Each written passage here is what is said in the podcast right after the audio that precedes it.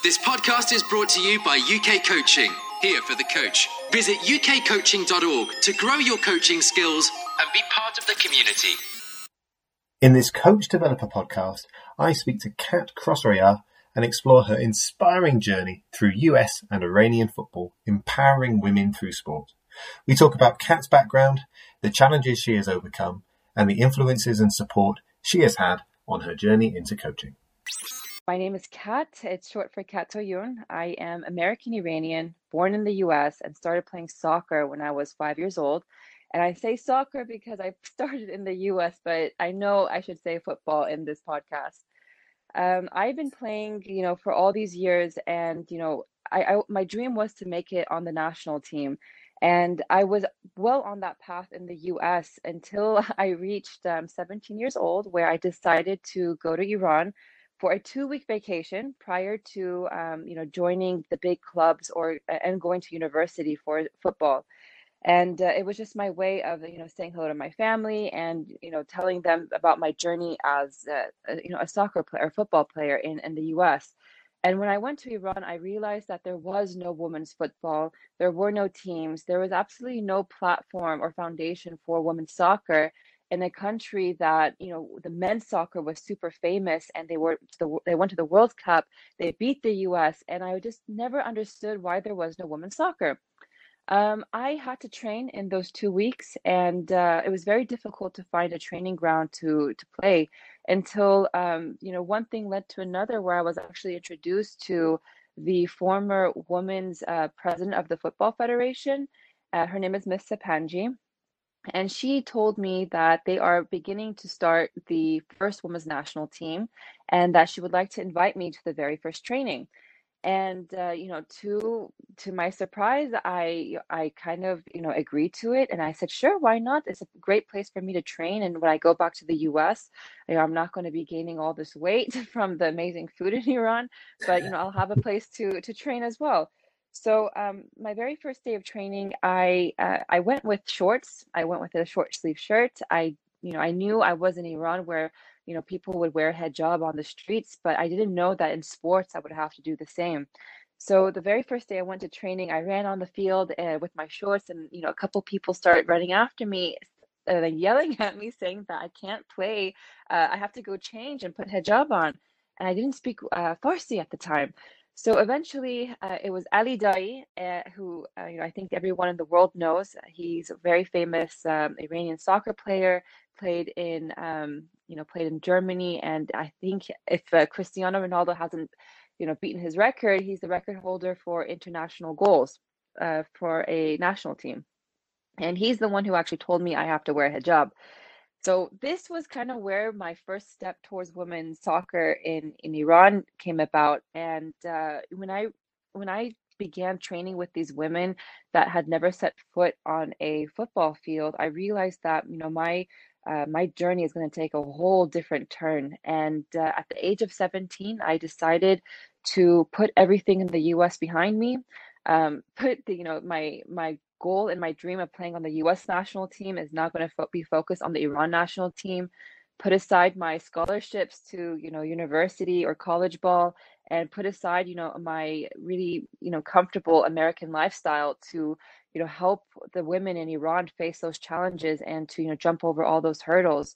So I think that that's you know my journey started at a very young age and you know my passion for women's soccer uh, became a lot more um, deeply involved in uh, being an advocate for women's soccer that you know they didn't have a voice and you know that's kind of how my journey began as, as a 17 year old tell me a little bit about um, your first experiences of, of playing in iran after those two weeks and and how you took your your steps into coaching Okay, so as a player, uh, we had two months to train before our first very large tournament was, which was called the Western Asian Games, and it was going to be played in Jordan.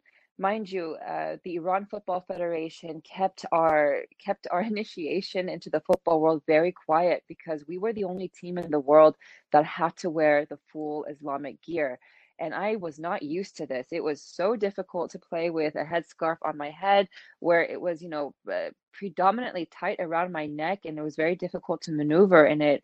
and the jerseys it was like extra extra extra large shirts and pants and uh, it's like having 10 kilograms added onto your weight but I think the adrenaline of playing for a national team, um, you know, helped put all those factors to the side because at the end of the day, we just wanted to play. And you know, my teammates and I, we had a lot of language barriers. My Farsi was not good at all, and um, their English was not good at all. And they came from all over Iran, and uh, you know, you had all these different types of uh, customary um, you know boundaries that i didn't know they didn't know but at the end of the day because of football we made it work uh, I started playing uh, as a center mid for the national team.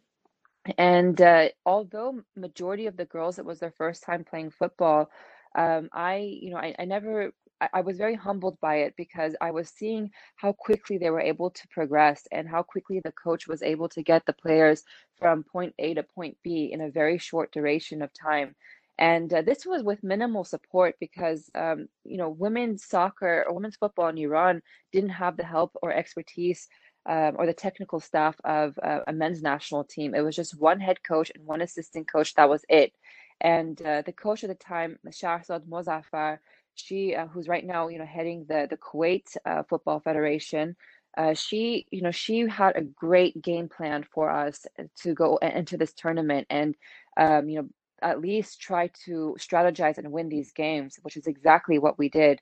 We played against um, predominantly Arab nations that had started football, uh, you know, few years prior to us, but because of the genetic makeup of Iranian players, it was very natural for them to, you know, get on a field, start playing with each other and win games. And I'll never forget the very first game that we scored our goal. I mean, it was silent for the first five seconds and then all of us kind of screamed and jumped and you know kissed the ground that we just made history as the very first um, national team after 40 years post uh, the islamic revolution and we scored our first goal um, internationally. And this just you know everything that i i did in the us that that growing the growing up in such a um, a strict environment when it came to sports and women's sports and you know putting everything to the side for that first goal for iran it was definitely worth it. And i, I really you know i don't believe in um in luck. I do believe in um you know hard work really does pay off and it doesn't matter where you are in the world like I, my dream was to be in the national team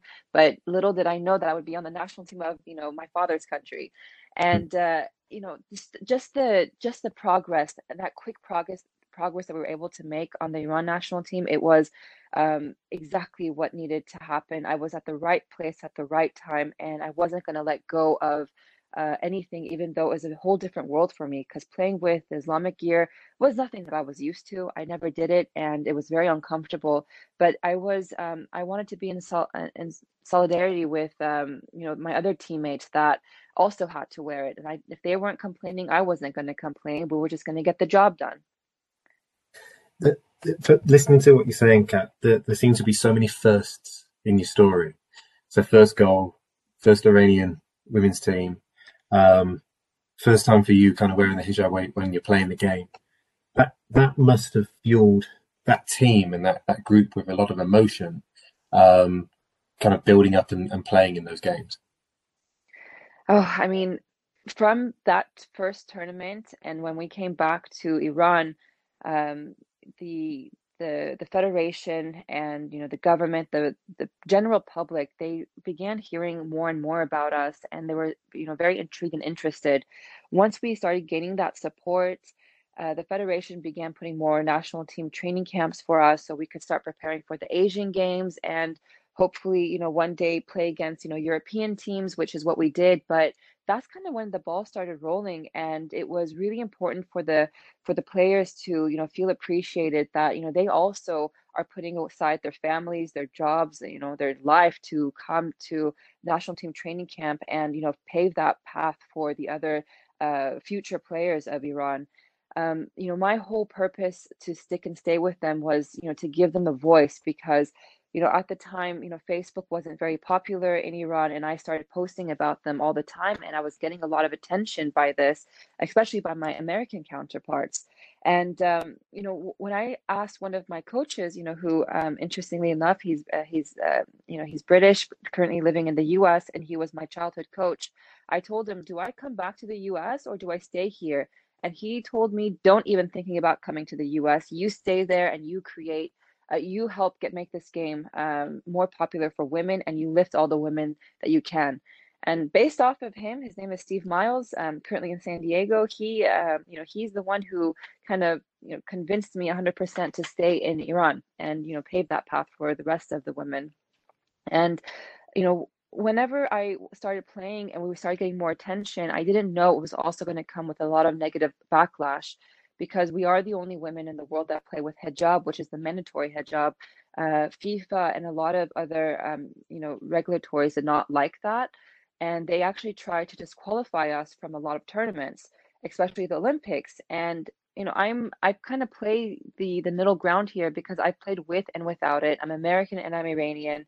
And I felt like that was another opportunity for me to help women get back on the field after we were disqualified in 2011 from the pre Olympic qualification. That, you know, yes, we do look, you know, different, but, um, you know, we're not we're not here to advocate for anything. We're just here to play because this is the only way we're allowed to play.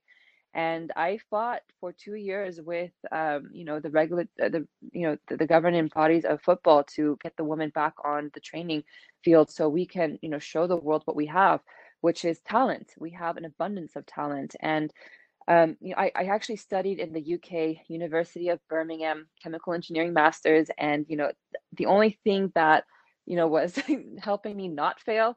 It was the fact that my professors really respected the fact that I was a national team player for the Iran uh, team, and they were very supportive of, uh, you know, my going back and forth all the time which kind of led me into the coaching world because I never believed that with my master's of you know chemical engineering I'd end up being a national team coach but it was the only way to get women more noticed internationally and to get their their word across that you know they they want to play they are you know they're they're passionate to play and don't look at them as you know or oh, poor things that have to wear a hijab. Look at them as ninjas who are going to you know win and you know do their best to to you know defend you and also score against you.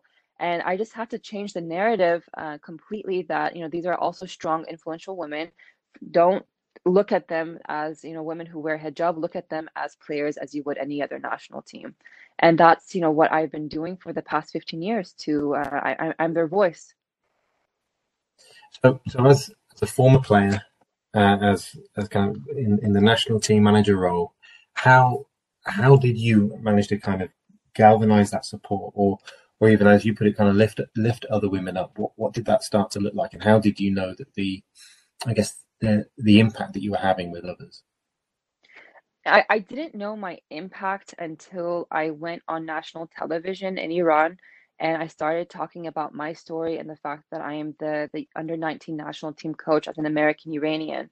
Um, Iran is a population of 82 million people and that night my instagram completely it, it just kicked me out because so many people were um, following me intrigued about the story and all the newspapers started writing about it and magazines and i was getting you know all this attention and it was good attention not just on me but on the national team. And I feel like, you know, people don't know what they're doing until, you know, a player like what my players were like, Coach Kat, what have you done? Everybody in my street knows my name, knows who I am, knows who you are, and you know they they live in really rural areas, and you know you have these. Um, I was the I was known as like the the the wanderlust coach. I mean, I was never only looking at major cities. I was traveling up and down villages and rural areas, going where the nomads are to find players, and because I did not want to leave one player behind. And people started taking notice of that movement and became so supportive of me, and not just in Iran, but throughout the region and throughout the world. Um, I was getting contacted by a lot of um, uh, foreign born Iranian nationals that also wanted to be a part of this movement. And I told them, I'm like, playing with the hijab is not easy. Are you ready to take uh, that step and uh, put everything to the side and you know play for a country that is very passionate and is always the underdog and they got a ticket without you know even um, thinking about their answers and that's how i knew that my impact was actually a lot more than you know what i had imagined and it's only just started and uh, you know I, am always get nervous and uh, talking about this because you know I, I, never know what i'm doing um and who's it who it is affecting. I just know that this is something that has made me happy and has put smiles on uh, my players faces because i am really advocating for them. I'm doing my best to pave the path for them to make their football experience as uh, beautiful and as golden as mine Wow, fantastic! Yeah, I mean, I was going to ask you kind of how, how it makes you feel when, when you think back about think on the, the things that you've done and the impact you've had on on other people. Um, I can imagine though it must must take a huge amount of courage to to kind of go through and, and overcome some of the challenges that, that you have with, with the system, with I guess the past and, and tradition to, to get to get to a point where you are now. It is. Um, it, it was very difficult for me to um, communicate my my love and passion for football with, um, you know, the men in the country, especially the ruling bodies in the country. So I was dealing with Islamic figures that um, didn't believe women should, um, you know, be on a field to play football. They believe that women should, you know, it's it's the it's the the cliche style of saying that you know women's best part of helping their family is to you know be in the kitchen and take care of the family but um, that I feel like that mentality has been dimmed a lot because they have seen how what the impact of women's football is on the country and um, you know how how they're taking these women and you know giving them this oppor- this golden opportunity to you know it's, it's not just playing football you're also learning self-defense you're also learning how to be a role model how to be a figure not just in the household but also in your um, in your region, and uh, it's giving women this voice that they haven't had before. But uh, initially, it was very difficult because you know I'm coming from you know from the Midwest in the U.S. where it's all about cowboys and foot like American football, and um, you know you, you don't deal with what I had to deal with in, in Iran, which was to convince and argue, uh, not argue, let's just say um, negotiate with men that you know women do have the right to also play uh, on a soccer on a football field but uh, I think that is now far gone behind us, that we don't focus on that anymore. Now it's just a matter of how can we get, uh, how do, do we improve and go to the next uh, step or next phase of women's advancement in, in soccer in the country and in the region? And what else can not just I do, but the other women can do to help advance this, um, to advance in any way, shape, or form in women's soccer, whether it's a, as a coach, as a player, as um, a manager, as a future owner of a club, in any of those regards. So that this is something that I'm trying to focus on more, which is why I am studying again second masters in uh, global affairs because I want to be a sports diplomat. I want to be able to um, uh, now take my role on a global um, global stage to help an advocate for women. Wow, amazing. Uh, um, let, let's let's think about you as a coach. Um, and I'm rocking up to see your practice. Uh, oh, what, what um, have fun. what, what what do I expect to see? What what's what's a typical typical practice that you're running and delivering? Okay, because I'm really into um, music, and you know, my music was not uh, very popular within my players, but they have also loved to. They, they love it now. Um, so usually before training, uh, I have you know a massive stereo system where while the girls are you know putting their socks and shoes on, I have I turn the music up so loud just to kind of get into the zone. And the players, um, you know, they they always make fun of me, which is okay. But then um, all of a sudden, they see my face change when it's training time. So I go from this fun vibrant, you know, making, you know, jokes with everybody to all of a sudden the serious Kat. And, um, you know, some of my players, they do, they still get scared of this, but um, whenever it's training time, it's training time.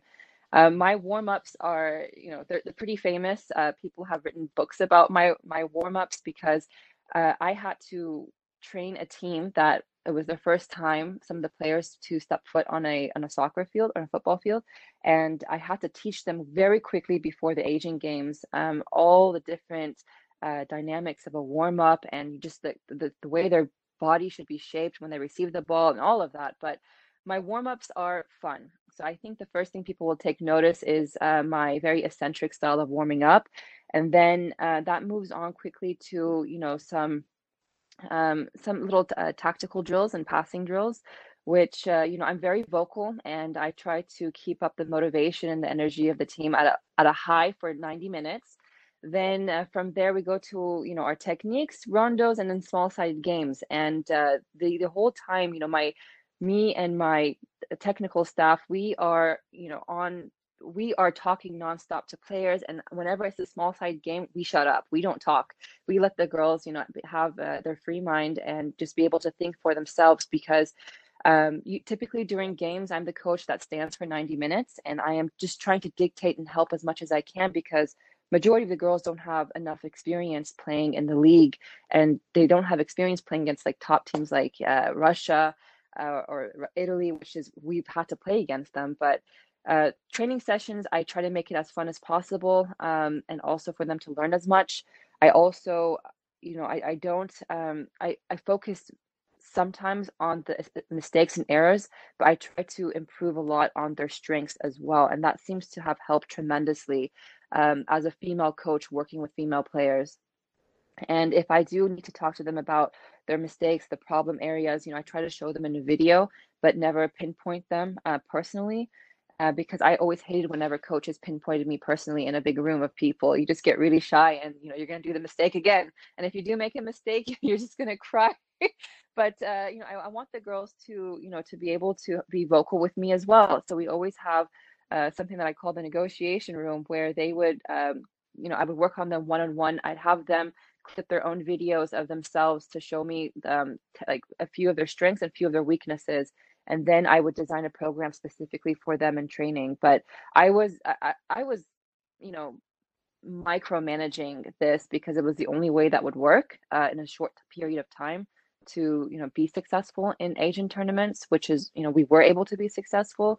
And uh, but I don't think it, it, it would be um, like this in the long run once the girls have that foundation in in football.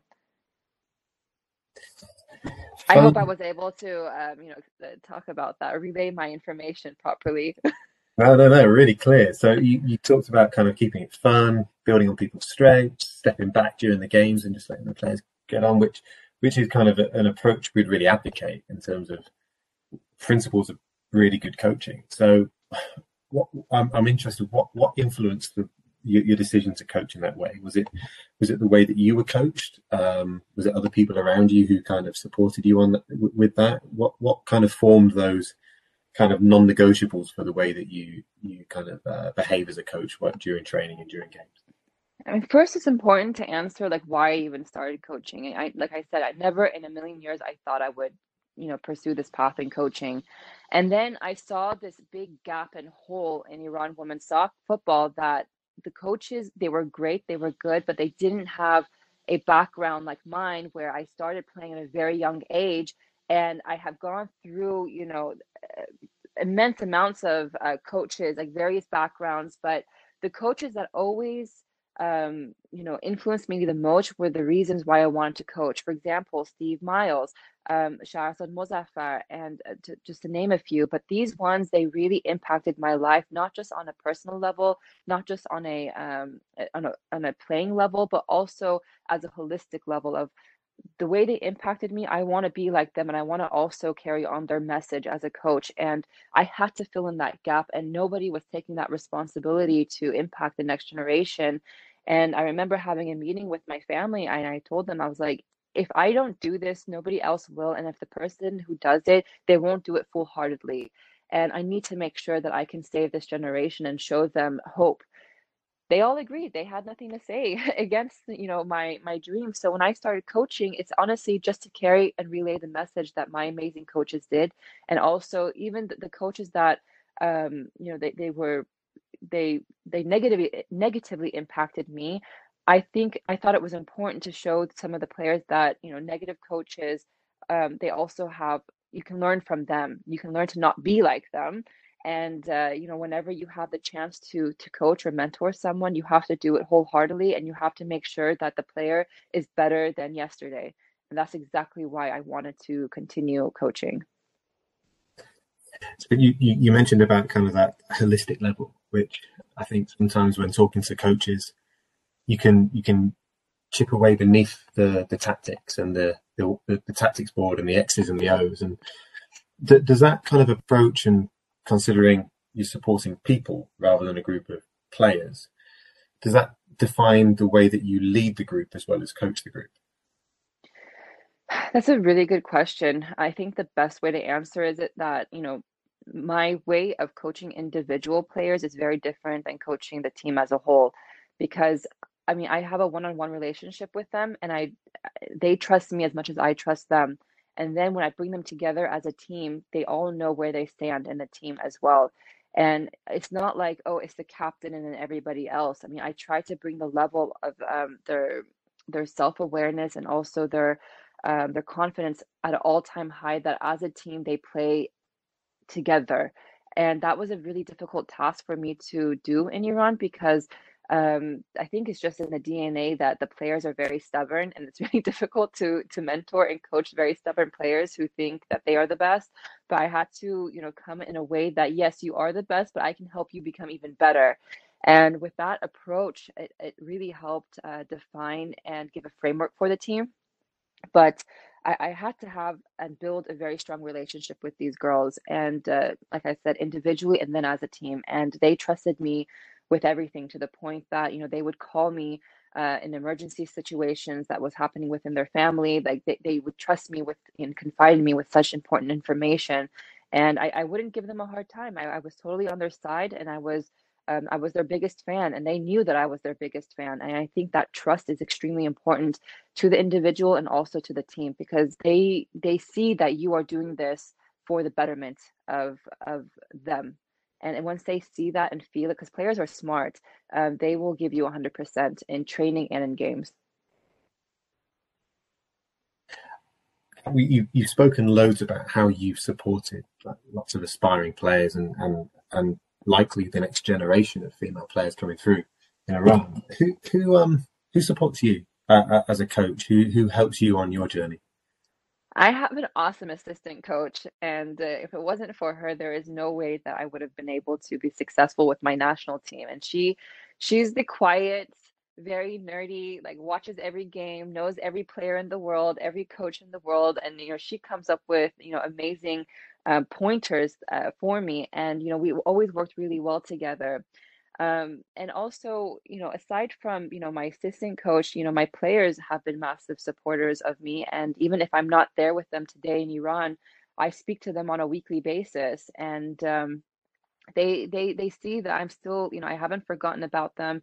And even when I started coaching at OL Reign in um, in Seattle, they uh, I try to connect the players together. So per per position. So in the U.S., um, I had a couple national team players and I connected them with my Iran national team players, and they still have a great relationship. They follow each other on social media, and I see that I, I haven't just let them go. Um, I'm here to help them in the future, and you know, to to pave you know an international path now for them. But um, you know, it's I think. Uh, you know, players, my assistant coach, and family. I, I, know that's also a cliche to say, my family was a big supporter, but my I, I never really saw my family growing up I was always traveling for tournaments, games, training camps, World Cups, you know, you name it. I was always on the road. And my family knew that football always came first. Like I missed my sister's wedding because of a massive tournament. I've missed, you know, so many birthdays, but they're so supportive because they see that I always make the effort that when I come back, I will always, you know, take him out for a good time as well. But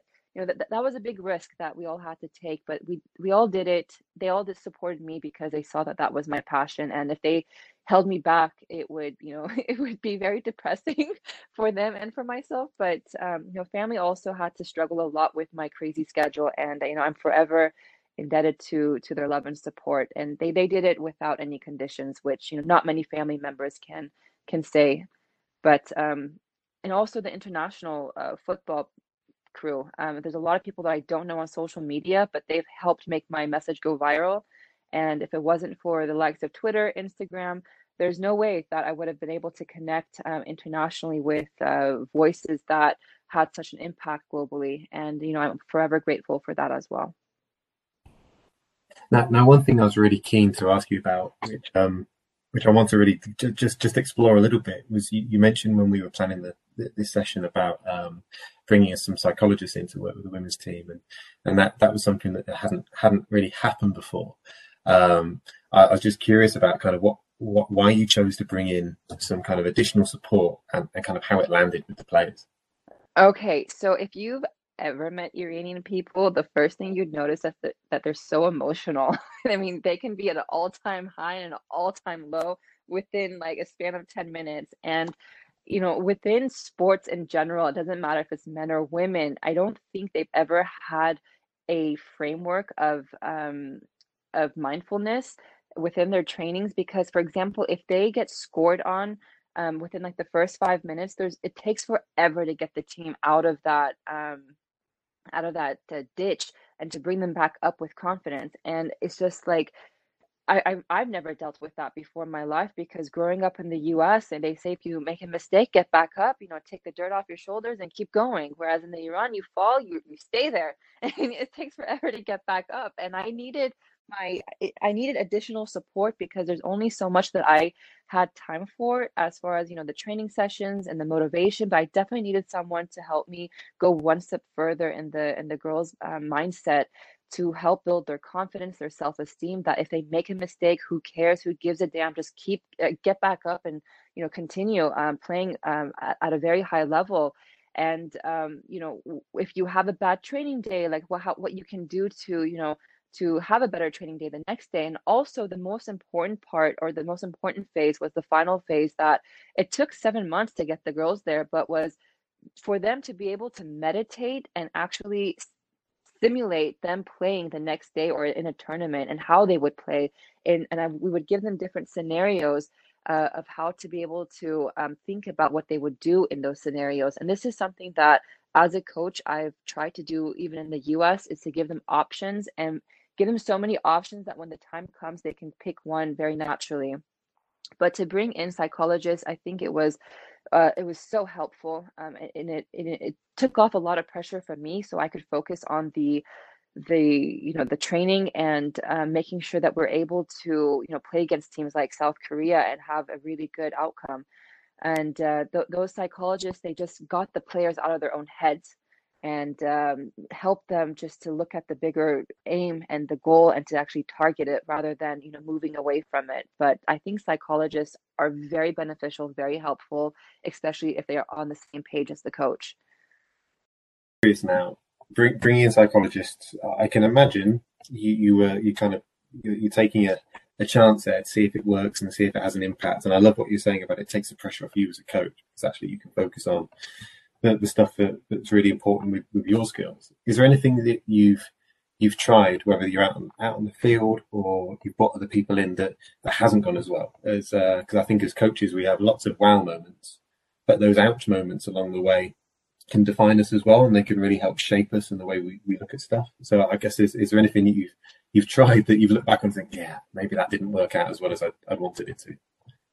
I, I'm still a fairly you know new and young coach. I mean, I think I'm I, I'm still in shock that the federation trusted me as a you know a 30 year old to be the head coach of the national team of a country, and you know it, it was a work in progress, and you know I was learning every day as well. But um, my I, I'm a really aggressive person, and some of the players liked it and were able to um, you know, they appreciated the fact that I was so passionate and very strong headed. And then some players, they were more soft and I wasn't able to connect with them and at that level of me being you know super harsh but um i learned the hard way that i had to treat i had to understand my players mentality and how they were like and if they were keen and, and understanding me whenever you know I, I i get you know a little bit more vocal with them and i realized that no i had to learn how to control myself per player some players liked it some players you know were very sensitive about it and I had to put myself in their position. So with each player, I really had a different attitude. Uh, one thing that I probably uh, now that I look back on is that I um, you know, I, I, brought in a lot of um, male coaches. I think I was the very first uh, female coach that had a technical staff of male coaches as well. And they were very famous, popular figures in Iran soccer.